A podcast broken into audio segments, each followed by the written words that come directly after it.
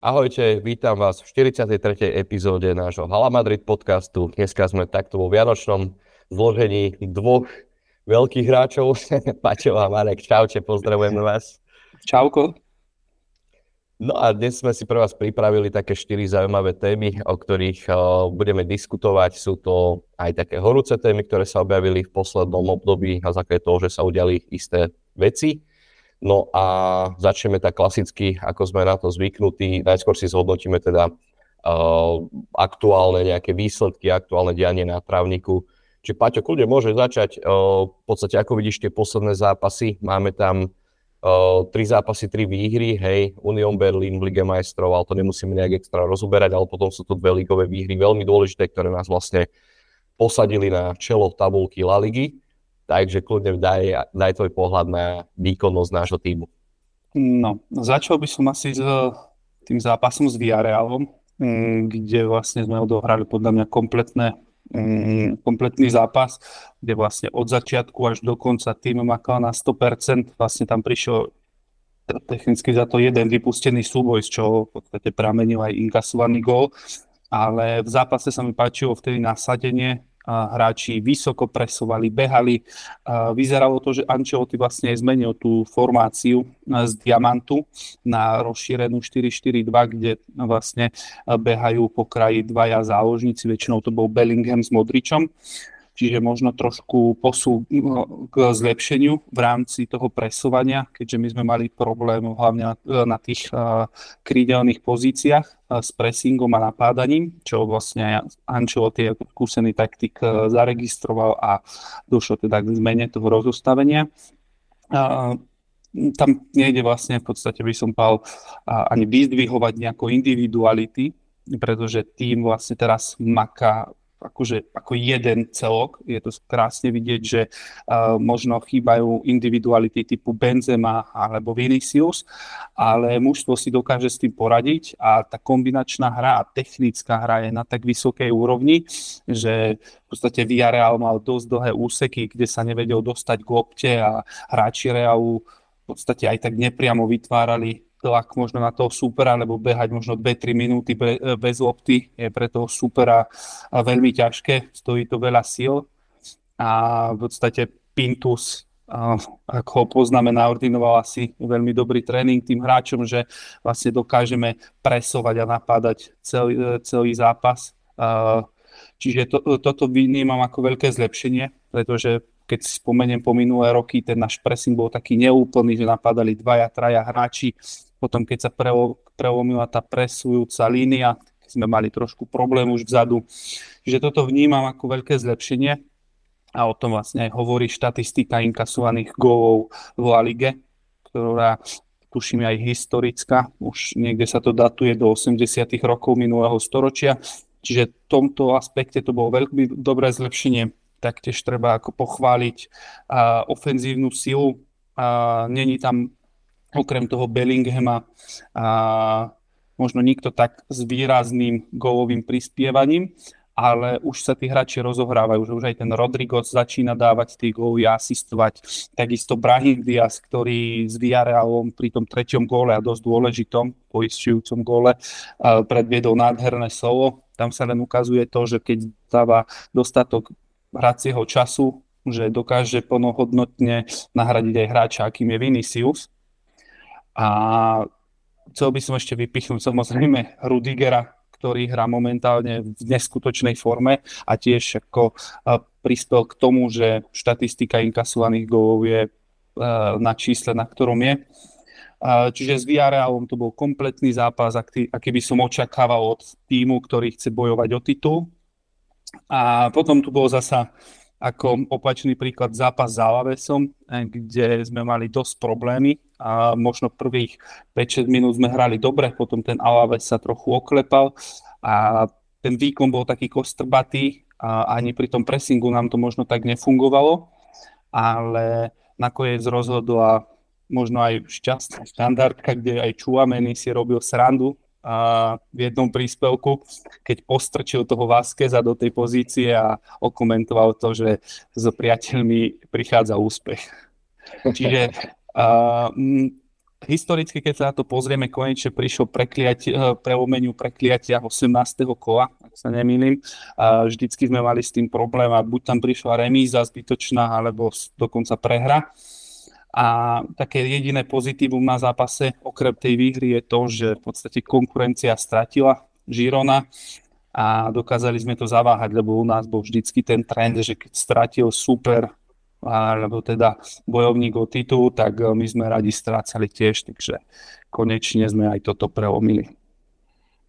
Presne tak. E, toto, čo si povedal, tak vyzdvihuje aj Carlo Ancelotti na, na tlačových konferenciách, kde hlavne dbá na to, že, že ten tým má obrovskú intenzitu a proste my vieme tých, tých hráčov, súperov, ako keby o, aj ubehať, aj takticky uhrať a to vidno hlavne v tých posledných fázach zápasu, kde zvykneme dominovať. O to viac síl nás to stálo hlavne v zápase Alaves, kde sme hrali, dá sa povedať, koľko 40 minút o jedného hráča menej, ale práve podľa mňa aj to bol taký bod zlomu toho zápasu, kde, kde sme začali lepšie hrať zrazu. Že boli sme, boli sme desiati, ale proste ten, ten zápas bol miestami už v podaní toho Alavesu, ale dokázali sme to nejak obrátiť a tí hráči sa tak spikli hej, a to je tá jednota, ktorú si aj ty tak naznačil, že vidno, že tí hráči bojujú na to, v akých sme v úvodzovkách, sračkách s tými zraneniami, lebo to je neskutočné, že Real Madrid má 7 hráčov zo základu zranených, alebo niekde tak asi 6-7 plus minus, čiže na to, v akej sme situácii, tak to ja si myslím, že zvládame bravúrne. Klobúk dole aj pred Karlom Ancelottim, aj keď o, niekoľkokrát o, niektorí zvyknú radi kritizovať aj Ancelottiho prístup a, aj v našom podcaste, ale, ale teraz, teraz musíme vyzdvihnúť naozaj, že to, čo robí s tým tímom, a už sú aj nejaké náznaky toho, že Brazília sa nebude konať a že skoro to vyzerá na to predlženie zmluvy s našim trénerkom, takže Uh, ja, ja, ja som spokojný akože s tými poslednými zápasmi, bolo tam iba menšie zaváhanie s Betisom, kde sme remizovali, ale, ale okrem toho um, sú to dobré zápasy, dobré výkony. Zálaves to nebolo úplne ľahké, hej, aj na základe tých okolností, ktoré sa udiali.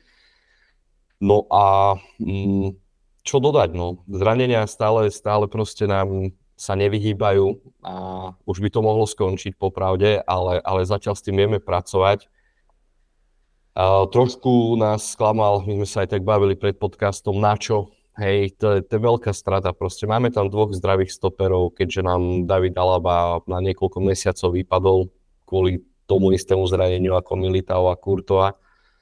No a takýto prístup kapitána si ja nepredstavujem. Akože toto je za mňa jedno z tých, tých siek tých posledných zápasov, ale skôr je to také, ja to nazvem, že individuálne zlyhanie, ako nejaký, nejaký ja neviem, tímový kolaps alebo nejaký neúspech, lebo stalo sa to už druhýkrát v sezóne a opäť, keď bol tým v úvodzovkách v tých sračkách, kde, kedy sme nemali proste dostatočný počet eh, stoperov a urobí sa takýto zákrok. No to už bolo jasné viac menej, keď to išiel preverovať ten VAR, že bude červená karta. Mm, ja som sa tak modlil, že aby sa to nešlo preverovať, ale zase na druhej strane ja neviem, čo, čo prebudí toho nača, alebo ako vnímaš ty tú situáciu s tým načom, že kde, je to zlyhanie, alebo čo, nechápem proste. Ešte sa zastavím k Načovi, keď si hovoril o tých zraneniach. Ja som znova, zrovna pred podcastom videl zaujímavú štatistiku. V celých súťažiach sme inkasovali 18 gólov a máme 20 zranení túto sezónu. To len taká mini zaujímavosť.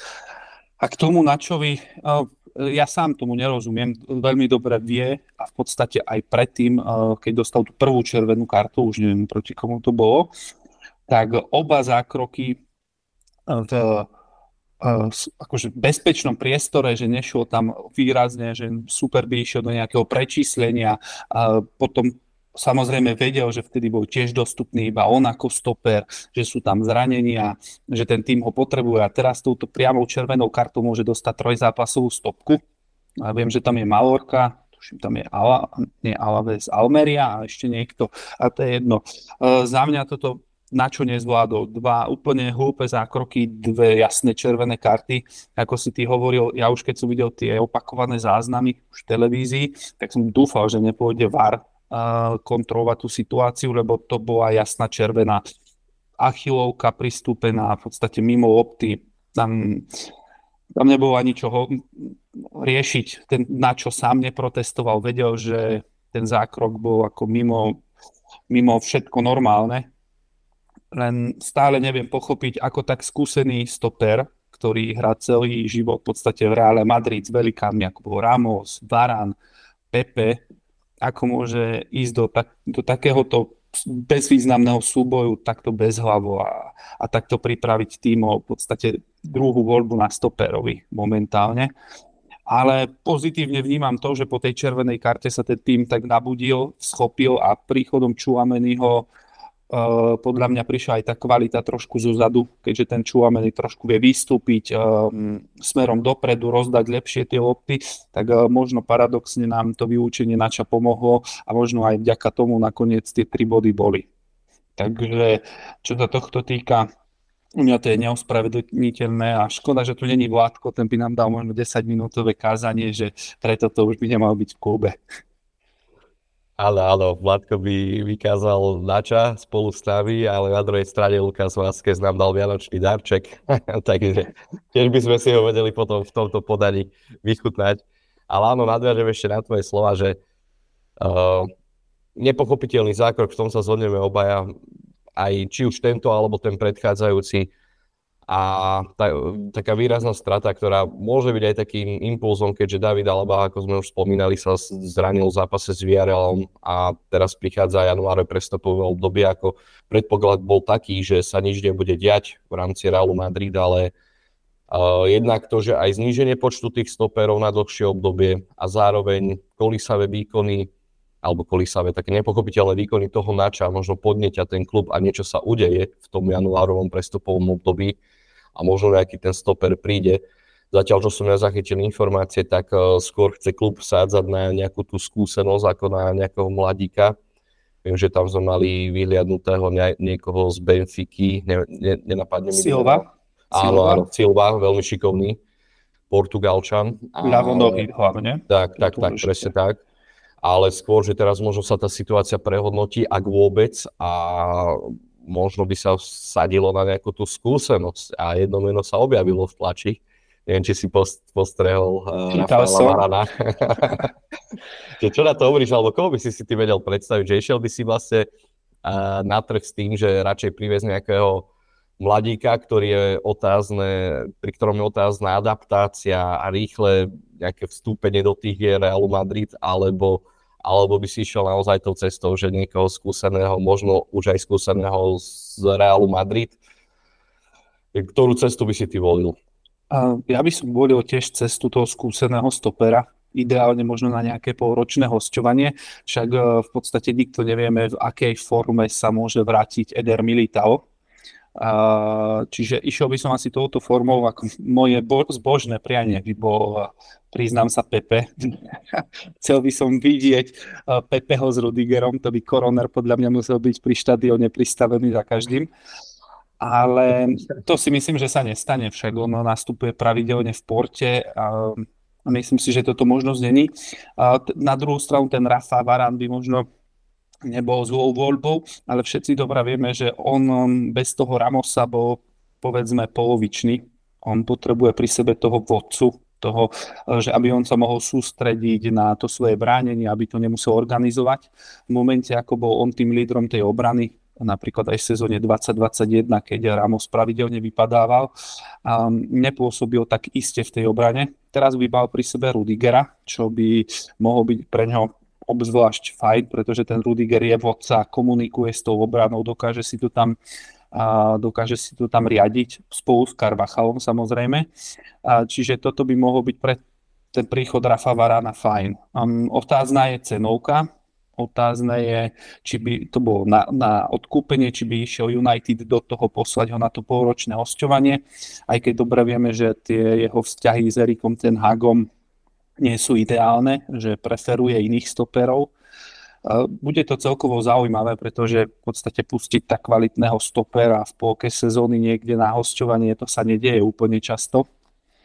Ale išiel by som touto voľbou a potom v podstate v lete riešiť, keď uvidíme, v akej forme sa vráti Varán, a ako, ako bude hrávať na čo, tak až potom by som riešil prípadnú kúpu nejakého mladšieho stopera, pretože myslím si, že ak nie toto leto, tak minimálne budúci rok 25 už to otázkou bude, nakoľko tak Rudiger, Načo aj Alaba majú tuším všetci už cez 30, jediný taký mladý tam je Militao. Otázne je, či sa ešte klub nerozhodne ísť uh, tou cestou ukončiť predčasne hostovanie Rafu Marina. Aj to je relatívne možnosť, aj keď tam som zase čítal, že Real chce dodržiavať dohody a zmluvy, ktoré uzavral. Takže uvidíme. Črtá sa tam niekoľko možností, ale za mňa je najlepšia, najoptimálnejšia možnosť momentálne e, plnohodnotne nahradiť skúseným stoperom, ktorý môže hneď naskočiť do toho zápasového kolotoču, hneď prinesie kvalitu a nebude potrebovať možno také, taký čas na tú adaptáciu a preto vlastne ten Rafa Varán sa javí možno ako tá najlepšia možnosť.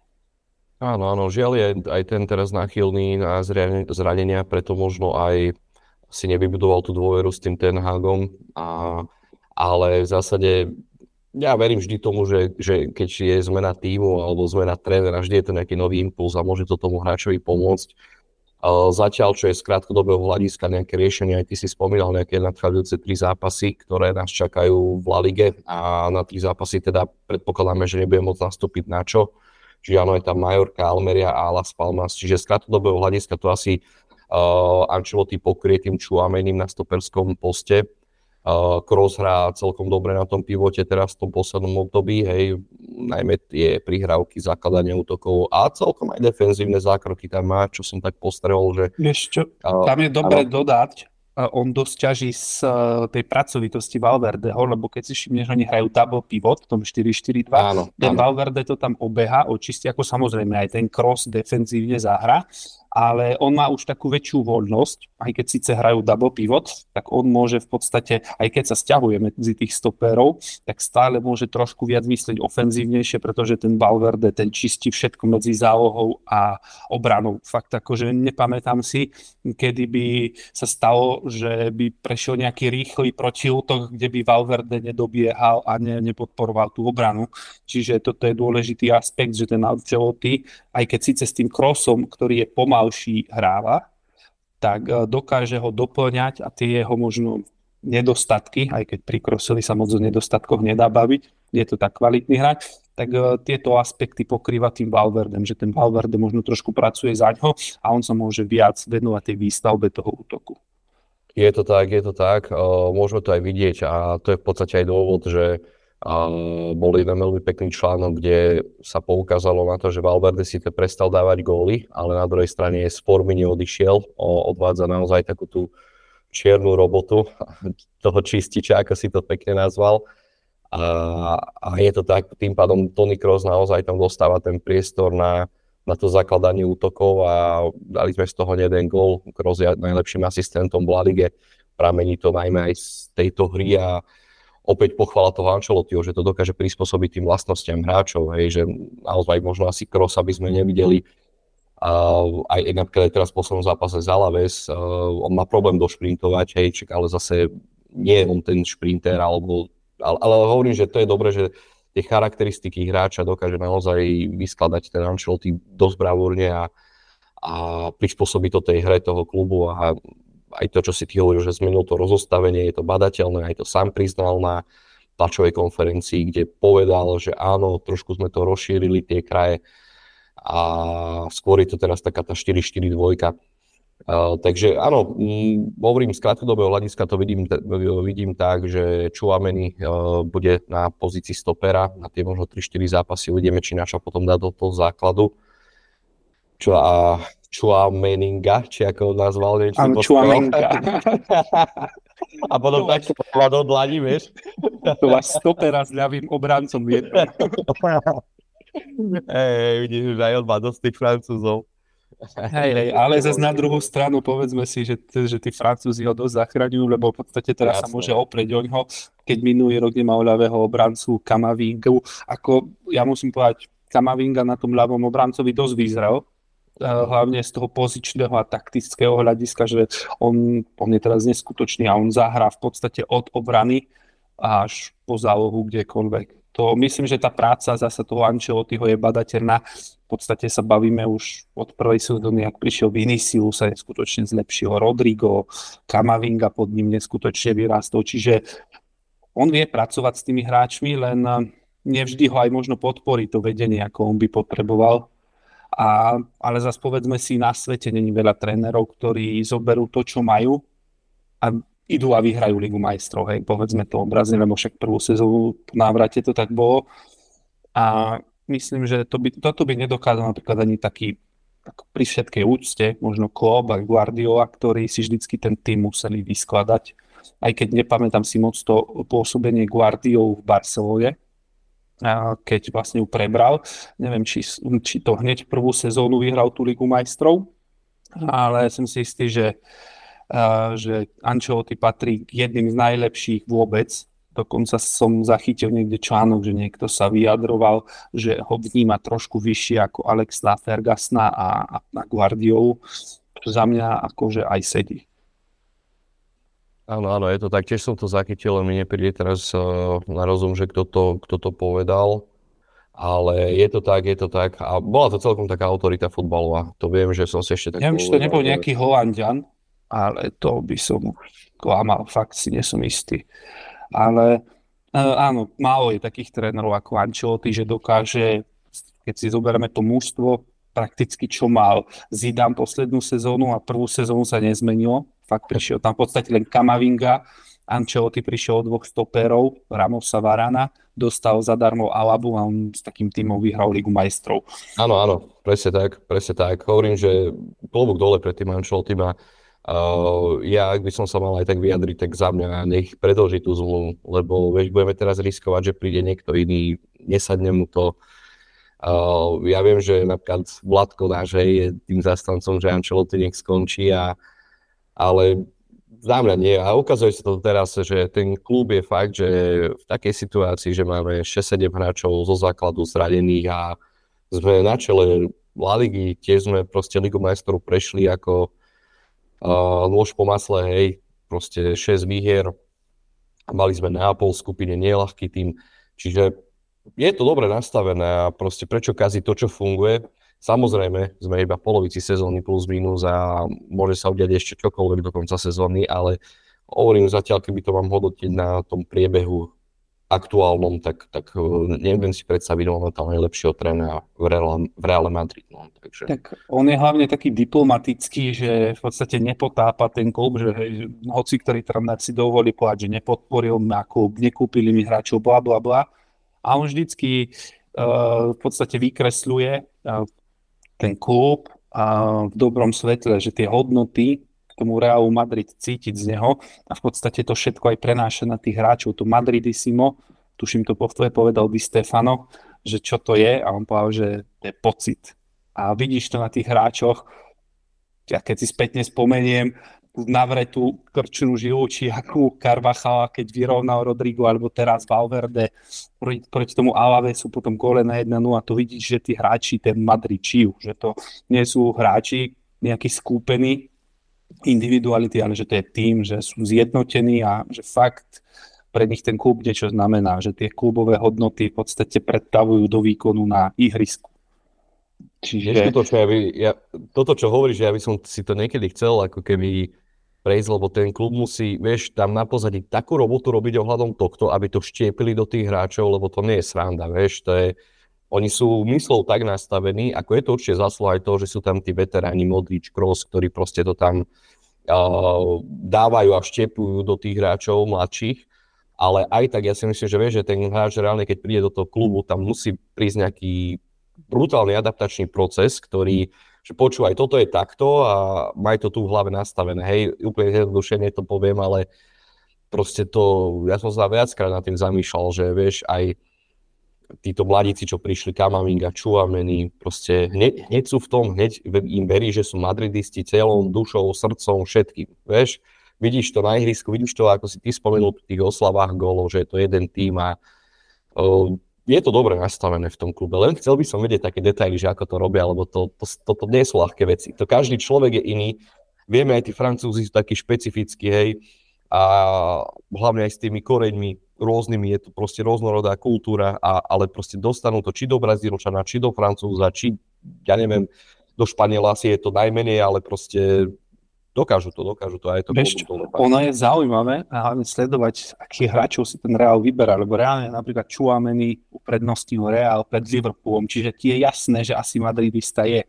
Takisto Spomenul si Kamavingu, ten uprednostnil Real Madrid pred Parížom, pred peniazmi.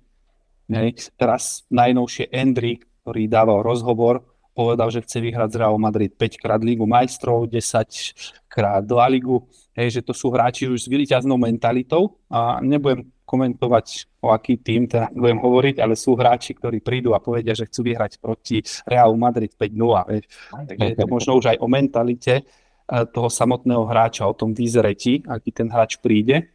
A s takýmto hráčom úplne inak sa dá pracovať ako s nejakým hráčom, ktorý proste e, vníma iba to meno vzadu. A teraz spomeniem, možno tuším, to bol Steven Gerrard, ktorý povedal, hraj pre meno, ktoré je vpredu na adrese a ľudia si budú povedať to meno, ktoré je vzadu na ňom.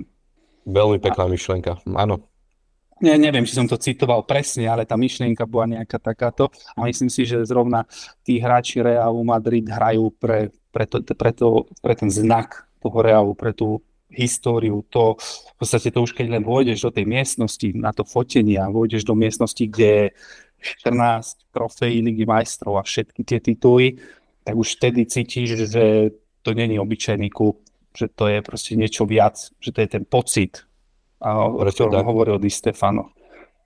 Presne tak. A je, je to tak a presne ako hovoríš, že je to celé, celá aj tá atmosféra na tom Bernabeu, aj tie vchody, vieš, keď vidíme tých hráčov, keď idú na zápas, hej, a tie steny tam s tými úspechmi a neposled, neposlednom rade spomeňme aj Bellingham a tiež mohol ísť do City za iné peniaze a nešiel. Hej, a je to Angličan. A pritom Angličanom sa nikdy nejak extra nedarilo v tom Reále Madrid, hej, s výnimkou možno Beckham ako tak, ale, ale inak nie, hej, že proste možno Steve McManaman ešte trošku, ale, ale nemajú dobrú povesť Angličania. A proste aj napriek tomu proste ten Bellingham uprednostnil Real Madrid a vie, že tam nemôže mať 30 miliónový plat, lebo už inak rozmýšľa aj ten klub a aj s tými platmi, hej, už tam nie sú prepálení hráči ako Hazard, Bale a tak ďalej, takže je tam nová politika a proste zvolil, vybral si Real Madrid, takže aj toto je dôkaz toho, my môžeme byť len radi, samozrejme. No. no však na tlačovej konferencii on povedal sám, nie? že pre ňo by bolo akože pohodlnejšie ísť do Anglicka, krajina, ktorej vyrastal rodný jazyk, ale sám povedal, že chcel vystúpiť zo svojej komfortnej zóny a ísť do podstate najväčšieho klubu na svete a chcel sa tam presadiť. Spomenul Zidana, hej, ktorý bol jeho veľkým idolom a myslím si, že odkaz s Peťkou, keď vynecháme Vajecha, tak ten pokračuje a myslím si, že robí čest tomu číslu. No. Čiže uh, neskutočné, no ale vrajím, o tom je to a myslím si, že Real Madrid, aj keď možno to není už v podstate finančne tak ako sú na tom tými šejkami a oligarchami dotované kluby, tak stále dokáže ponúknuť tú históriu a tú prestíž, ktorú si proste nekúpiš. To sa nedá kúpiť, to sa musí vydobiť na ihrisku, ale to si povieme pri Superlige, toho, k tomu mám niečo špeciálne. OK, tak ja sa teším.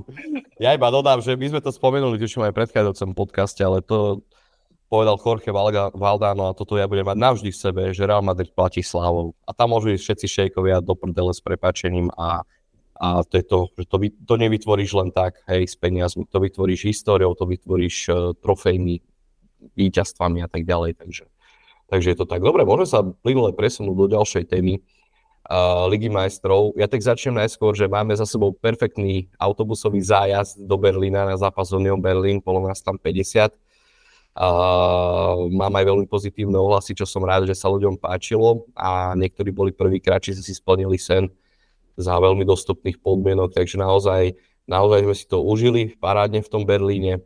Aj počasie nám vyšlo, v tom e, boli samé zimy a tam sme mali veľmi pekných 12-13 stupňov, takže uh, na úvod iba toľko, že naozaj opäť sme nasali atmosféru Ligy majstrov, plný hostovský sektor, a samozrejme z bezpečnostných dôvodov tam nie všetky miesta boli sprístupnené, ale ja odhadujem, že okolo 4-5 tisíc madridistov tam bolo. No a o, vyhrali sme, bol to veľmi pekný zápas, 5 gólový, takže naozaj sme si nevymohli vybrať asi lepšie a teraz sa nám črtá teda nový super. Žreb nám opäť zariadil teda nemecký tím, bude to Lipsko, je to niečo bližšie ako Berlín, možno niečo vyskúšame opäť, ale mm, neviem, berieš to ako povinnú jazdu, alebo máš tam taký trošku výkričník niekde na pozadí, že nebude, netreba to podceniť a proste je to kvalitný super. A je to ten super, ktorých som si napríklad menej prial. Radšej by som bral Paríž ako takéto Lipsko. A nie, že teraz by som Paríž podceňoval, ale Lipsko je veľmi nevyspytateľný super. A možno teraz nezažívajú povedzme tu najlepšie obdobie, hrali aj lepšie, ale to Lipsko nejde ho podceniť. Minulý rok sme ich mali v skupine, tuším sme raz vyhrali, raz prehrali. Um, bude to húževnatý super, um, majú podľa mňa veľmi veľa dobrých individualít, tam by som vyzdvihol hlavne takého Šaviho Simonsa, ten hrá neskutočne, či už na krídle v zálohe. Um, čiže neberem to ako povinnú jazdu, podľa mňa to bude, uh, bude kvalitný dvojzápas, možno to akože uh, meno Lipska tak uh, nezbudzuje rešpekt, ale tí hráči si ho vedia vydobiť na tom ihrisku, vedia zahrať kvalitný futbal. Um, verím, že postúpime, to určite, ale bude to, bude to vybojované víťazstvo. To bude dvojzápas, kde možno zasa, zasa rozhodne 1-2 góly a, a bude rozhodovať vlastne, kto ich dá prvý. Lebo to sú tesné zápasy s, so superom, ktorý uh, môže prekvapiť. V podstate pre Real, ako ty si sa pýtal, že či to bude povinná jazda, veľa ľudí to ako povinnú jazdu berie, ale Real bude musieť uh, určite na ihrisku dokázať Mm, prečo by mal postúpiť. Nebude to, nebude to žiadna Kodáň, nebude to proste žiadny takýto bečkový súper. Lipsko vnímam také A lomeno B, tí súpery, niečo medzi. Áno, vedia sa natknúť pre tú súťaž. Um, hoci minulú sezónu ten druhý zápas vyhrali, keď sme už mali tuším istú pozíciu postupu, ale nebol to ľahký super ani v tom domácom zápase a a určite tam treba mať uh, rešpekt, lebo ja to nazvem tieto Red Bullové týmy vedia znepremniť život hocikomu. No a mm, presne tak, ten Xavi Simons, ako sa tam ujal, to, toto sú proste, je to taká dobrá pozícia pre ten Paríž, určite ho stiahnu proste mm, po sezóne. A tá mladá dvojka, aj ten Zaire Emery, a on to môže byť veľmi, veľmi perspektívna dvojka do stredu pola Parížanov, ale o tom potom. Bude to ťažké, ja si tiež myslím, ne, nebral by som to ako nejakého ľahkého súpera, aj keď určite áno, boli tam aj, boli tam aj nejaké ľahšie možnosti, typu Kodaň, ktorá vlastne takmer ani nebola v Lige majstrov, hej, so Spartou, si vieme spomenúť na takýto prípad, ale vidíš, toto je pekný príbeh, toto je futbal a, a nakoniec tá Kodaň postupila. No, ale vráťme sa k tomu, teda ja si tiež myslím, že ako Real, Real by mal postúpiť, je v úlohe favorita, ale bude to, bude to o tých skúsenostiach. Nebude to zápas, že 3-4-0 si myslím. Aj ani ten domáci, to, to uvidíme, ako zahráme to 13. februára je prvý zápas, vonkajší.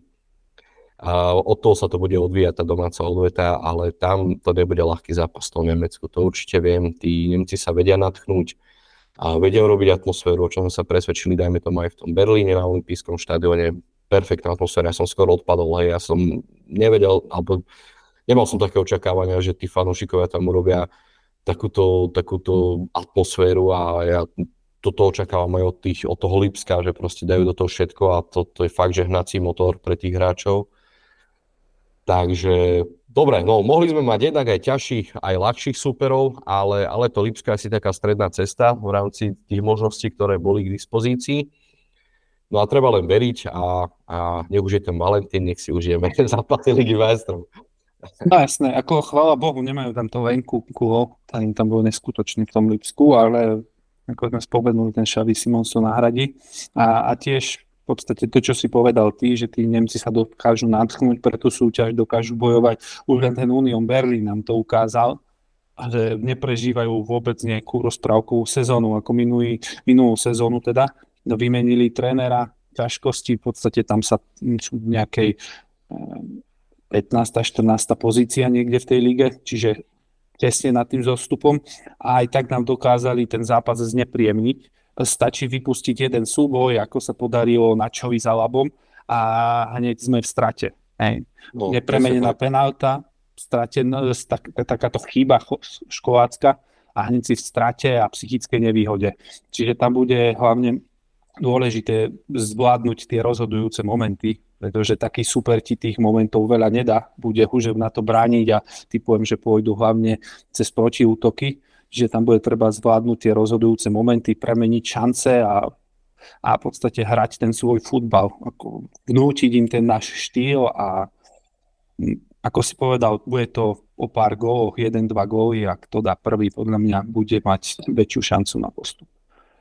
Tak, tak, treba, treba podchytiť ten začiatok. Uh, presne to je už v tom období, kedy nevieme, či už bude nový stoper, nebude nový stoper, či tam bude Čuameny, alebo na čo. Hej, tam, to je presne to, čo ešte nevieme predpovedať dopredu. Všetko sa to vykryštalizuje v tom januári.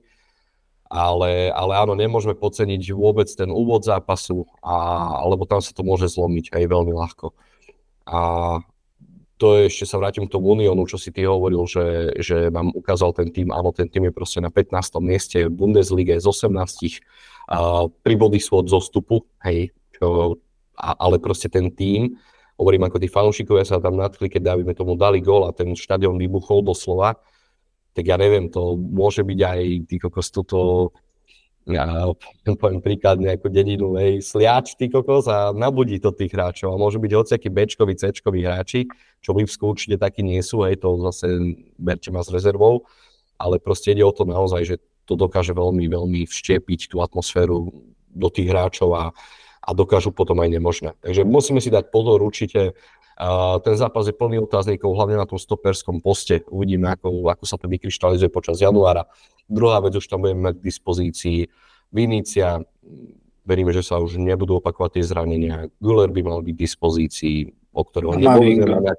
Kamavinga už späť, áno, presne tak. Takže Uvidíme, ako sa to vykryštalizuje a, a sám som zvedavý. Ale hovorím určite, nepoceniť supera. Nemám úplne, že istý postup. Treba dať na to pozor. Lipsko je nepríjemný super majú tam silné individuality a, a tak. Dobre, presuneme sa ku konkurencii Ligy majstrov a to je Superliga, čiže projekt opäť ožil. Ono už boli nejaké náznaky predtým, že tesne pred Vianocami by, sa, by sme sa mali dozvedieť novinku, že ten, ten súd proste odobrí uh, tú vec, že UEFA a FIFA nemôžu trestať iné inštitúcie, ktoré zakladajú nejaké podobné súťaže. Čiže ako keby uznali to, že nie je to žiadny monopol ani nič podobné a proste je tu Superliga. Plán zatiaľ vychádza Florentínovi a jeho týmu, ktorý pracuje na tomto projekte. No ale teraz, že poďme po, sa povedať o našich názoroch k celej tejto téme. Nemusíme nejak dolepky, lebo zatiaľ sú vynorené len pár informácií, ktoré máme k dispozícii, ktoré sme postrhli, možno nejaké rozhovory a nejaké podmienky tej súťaže, aké majú byť ale ty si hovoril, že máš nejakú špecialitku pripravenú, tak daj. No jasné, mňa, ja akože úplne, alebo ja futbol sledujem globálne a videl som nejaké vyhlásenie z Ligy, že teda budú hráči mať nejaké tie trička, že si to treba zaslúžiť na ihrisku, takisto dolnom spodnom, čo, pardon, v dolnom pravom rohu počas tých vysielaní zápasov a ligy sú, tiež, si to treba zaslúžiť na ihrisku a a mňa, mňa to tak akože dostalo k smiechu, nakoľko uh, kto môže odkazovať Realu Madrid, klubu 20. storočia, s vyhratými 14, 14 titulmi v Lige majstrov. Toto mi berieš z jazyka, toto mi berieš z jazyka, lebo ja no, takisto to vidím. Najviac titulov v La Lige, hej, jeden z najúspešnejších, ak je najúspešnejší klub v histórii futbalu vôbec a tebe príde nejaký Cádiz alebo Sociedad odkazovať, že si to máš zaslúžiť na ihrisku. Preboha, pochopím to od nejakého AC Milana, Liverpoolu, Dobre, od Barcelony sa toho nedočkáme, nakoľko však oni sú pri zakladaní toho, ale keď toto odkáže možno nejaký takýto klub, tak OK. Potom ďalšia stránka toho, podľa mňa sa hlavne v Anglicku tí majiteľia tých klubov ukázali v tom 2021, kedy vlastne za noc tá Superliga vznikla, že im vlastne ide aj tak len na, nakoniec o tie peniaze, keďže uh, keď počuli podmienky, áno, ideme do toho, zrazu ich začali zastrašovať a zrazu z toho vycúvali. Uh, mne sa páči, ako sa k tomu vyjadril Klopp, a my sme to vlastne aj v skupine riešili, ktorý podporil tú myšlienku tej Superligy, nie úplne napriamo, ale podporil to ten rozsudok toho klubu, kde sa vyjadril, že to bude v podstate prospešné minimálne pre futbal, že tá UEFA už si nebude môcť robiť, čo chce, lebo doteraz sa tvárili ako nejaký monopol. A zrazu, a to som od začiatku aj čakal, že tak dopadne, že ten súd to odobrí tú Superligu, že ten futbal bude podstate ako otvorený trh, tak ako máš v podstate v MMA, ja neviem, UFC, Octagon, takže keď budeš mať peniaze, silu na to a odhodovanie, tak môžeš tú súťaž vytvoriť. A za mňa ten nový formát s troma divíziami, tuším zlatá, strieborná a modrá, eh, by bol perfektný. Keď, keď to porovnám oproti tomu novému formátu Ligy majstrov, tak uh, ja som zástancom tej Superligy. A aj keby nevznikla, tak verím v tomu to, že dokáže tú UEFu a FIFU prinútiť k nejakej zmene, lebo to ich arogantné správanie v podstate dohnalo toho Pereza a spol k tomu, aby nejaká takáto Superliga vznikla, lebo v podstate kluby so svojimi hráčmi na svojich štadiónoch za svoje výdavky generujú enormné množstvo príjmov pre tú UEFu a tá UEFA doslova rozdáva odrobinky medzi, medzi tie kluby. Samozrejme, vyhráš Ligu majstrov a podobne, urveš si nejaký ten kus, ale medzi tie posledné kluby prichádza malé množstvo tých peňazí, aj keď ako samozrejme chod menšieho mužstva je nákladne menej stojí, ale verím v to, že tá Superliga by mohla tým, že hovorili, že všetko to bude otvorené, transparentné, že by mohla priniesť uh, nejakú finančnú sprúvu aj pre tie menšie kluby a že by to nakoniec bol prospech pre európsky futbal, pretože tá priepas medzi tými bohatými klubmi, vlastnenými šejkami, oligarchami a súkromnými spoločnosťami začína byť obrovská hlavne napríklad v takej La Lige to pociťujeme, že v podstate ten vrchol sa už oddeluje od tých ostatných. V Anglicku to možno zase také citeľné není, keďže oni tam to majú lepšie s tými vysielacími právami, že tam ten management je podľa mňa na vysokej úrovni, ten ligový, ale tá Superliga by konečne mohla priepásť, zúžiť a tie mužstva by mohli viac míňať na hráčov, mohli by byť konkurencie schopnejší a tým pádom ten futbal by sa zasa mohol niekam dopredu posunúť. Samozrejme, tým, že bude viac peňazí, tak nemusia tie menšie kluby predávať hneď svojich odchovancov, môžu proste nejakú tú kvalitu vybudovať, lebo keď si zoberieme menšie kluby v Španielsku, vystreli tam nejaký talent, nejaký, nejakú lepšiu sezónu zažije ten hráč a hneď odchádza, lebo to mužstvo nie je schopné si ho udržať. Napríklad taký Gabi Veiga zo Celty Vigo, ktorý proste išiel za lepšou finančnou ponukou, ktorú dostal zo Saudskej Arábie, bohužiaľ. A toto by sa mohlo stať novou realitou, ak by podľa mňa tá Superliga neprišla. Je to tak, no. Ja ako na, na ovo tiež poviem, že patrím k zastancom toho projektu. Ja, ja jednu vec nepochopím, že také inštitúcie, ako sú, dajme tomu, anglické kluby alebo talianské kluby, že kde sú top manažery sveta a že pre, prečo sa tak inak na to nepozrú. Hej? To je ako keby, ja neviem, že ty si v práci a teraz šéf ti dá urobiť nejakú novú vec a ty sa na to pozrieš dvoma spôsoby. Buď to zoberieš ako novú príležitosť, alebo to zoberieš a začneš to hejtovať. Hej? Buď hľadáš spôsoby, ako to ideš urobiť, alebo hľadáš dôvody, ako to zakopať. Hej? A to je podľa mňa ten pohľad, že že dobre, že my do toho nevidíme tak do hĺbky, ale minimálne svoj názor môžeme vyjadriť, že toto je proste nová vec, ktorá môže ten futbal brutálne posunúť. A to nie len o tom, že, že dávať peniaze. Áno, tie kluby by jednoznačne mali viac peniazy, však to je tá hlavná myšlienka, že uh, možno tie peniaze by určite by išli aj do tej inštitúcie ako Superligy ako také, ale nie v takom množstve, ako to robí teraz UEFA a FIFA. Jednak to má mať prísľub taký, že ten zápasový harmonogram, vďaka ktorému sme v takom zdravotnom stave, ako sme, a to nie len my, tak mal byť taký priateľnejší k tým klubom. A, a ten formát, ktorý si už ty naznačil, tak áno, môže to byť zaujímavé 64 tímov, 3 divízie, a 14 zápasov pre každý tím, hej, 7 doma, 7 vonku. Otvorené od začiatku, povedané, čo má byť, ako má byť a proste tie peniaze by sa nemuseli míňať len na hráčov, tie peniaze by sa mohli míňať na infraštruktúru, na nové štadióny, obnovu, hej, presne takéto maličké kluby, ktoré pindajú na tú Superligu, ako je Cádiz a tak, tak presne tých by to mohlo osloviť. Hej, že každý dostane proste šancu mať viac peňazí. E, my sme žiaľ aj v tej lige také, akej sme, a kde, kde to vedenie tiež nie je bohvie čo a tiež proste sa tam robia všelijaké odpredaje audiovizuálnych práv a vďaka tomu sa nejaké peniaze dolejú, ale je to len také krátkodobé zaslepenie tých, tých očí. A neviem, no hovorím, že môj pohľad je taký, že vzniklo niečo nové. Florentino Perez aj povedal, že o tú Superligu bude bojovať podobne, ako bojoval Santiago Bernabeu o Ligu majstrov, hej, že je to niečo obdobie len, obdobné len v inom období, hej, tak to poviem ale môže to byť niečo nové, môže to byť nejaký impuls, môže to byť nová šanca pre všetkých, ale myslím si, že oni na pozadí vedia viac ako my, lebo keď sa tak nadchli preto, hej, zaplatil, to, za, zaplatil sa tam špičkový manažer, hej, ten, ten majiteľ tej agentúry, neviem akej teraz mi B22, no, niečo také? B22, áno, presne tak, management.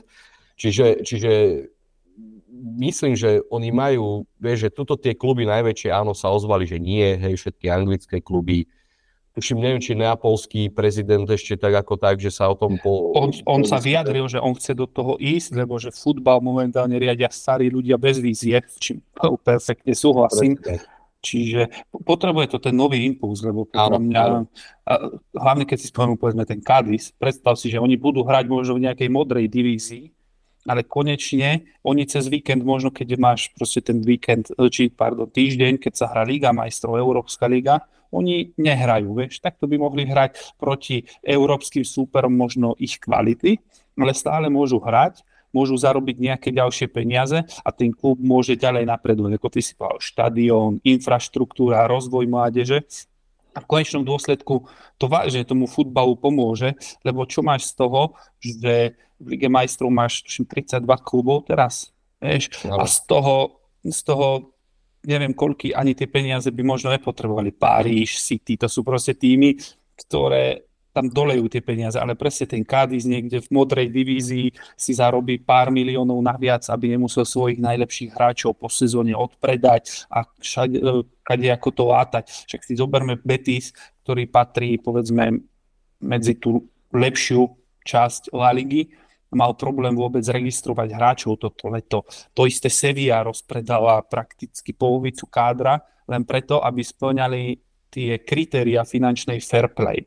A ako si oni tú finančnú fair play môžu zlepšiť? No samozrejme príjmami, buď ako ty si povedal, predáš audiovizuálne práva, e, z krátkodobého hľadiska áno, finančnú fair play dorovnáš, ale potom o rok si znova na tom istom. A takto, keď budeš generovať tie zisky aj keď v Superlige, tak stále generuješ a môžeš sa rozvíjať ďalej. Chápem ľudí, však väčšina ľudí má strach z niečoho nového, ale minimálne za tú šancu to stojí. Ten futbal potrebuje nejakú zmenu a toto by mohol byť ten správny impuls. Samozrejme je to niečo nové, čo proste potrebuje vylepšenia. Vždycky všetko má svoje chyby, ale nazvem to takým, potom príde ten facelift, ako máš pri aute a tá Superliga sa takto môže uh, vyvíjať ďalej. Ani Liga majstrov nevyzerala kedysi tak, ako vyzerá dneska. Tiež sa to nejak vyvíjalo a preto sú, si myslím, že za prvé je nevyhnutná tá Superliga, že skôr či neskôr vzniknúť musí a za druhé neskúsiš, nevieš, ako povedal Jaroslavik kedysi. Takže Takže myslím, myslím, že zrovna tie týmy Cádiz, Sociedad a títo by mohli z toho hlavne ťažiť a pomôcť. Hlavne tá, áno, a hlavne tá La Liga, vieš, kde, kde peniaze nie sú, povedzme si na rovinu, vieš, že tam proste, ja neviem, Real Betis má problém, dajme tomu Sebajo sa kúpiť, keď ešte bol tak, že napred aj za 10 miliónov. Nemali no. proste tie peniaze na to, hej, alebo, alebo odriozovala do Realu Sociedad, tiež sa to naťahovalo, koľko proste Uh, toto je presne tá, tá šanca, že ja neviem, možno po troch rokoch existencie súťaže si aj my dvaja povieme, že to prepadák a je to na hovno. Hej, ale chcem to vidieť, chcem to vidieť, lebo to je ako keby si teraz hodnotil, uh, ja neviem, hráča, ktorého si v živote nevedel, nevidel hrať a už ho odpíše, že ho nechceš. Však ale na základe čoho to posudzuješ, vieš? Čiže to, tak je to aj s tým s tou súťažou, že uh, chcem to vidieť, chcem to reálne zažiť, že ako to funguje, ako to má naozaj, či sú tie kluby spokojné po tej finančnej stránke. Už len to, keď si zobereš, že opäť ten Cádiz, je taký teraz náš taký milý príklad.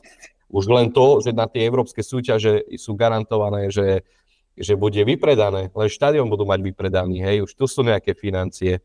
Proste už len z toho majú koľko peňazí. Nebáme sa potom o fakt, že vysielacích právach a tak ďalej. A, a prísľub tej Superligy je práve to, že aj z toho si nezoberie 90% liga, ale proste si zoberie možno 90% ten klub samotný. Takže je to zaujímavá myšlienka, ja som jej maximálnym podporovateľom a, a to teraz bez ohľadu na to, a neviem, že keby to aj neprišiel s tým Florentinom Perez ako prezident, ktorého mám rád, lebo je prezidentom nášho klubu a robí to proste dobre už dlhé roky, tak ja, ja som podporateľ tejto myšlienky. Akože fakt, že objektívne sa na to pozriem, že ja, ja mám rád nové veci, mám rád nové výzvy, nové projekty a proste ja by som hneď povedal, že áno, vieš, ale proste to, toto je taká škoda, že možno si teraz povieme, že aj Liverpool, City, všetci to odpísali a výsledok bude taký, že to nakoniec budú hrať, vieš, aj to môže byť.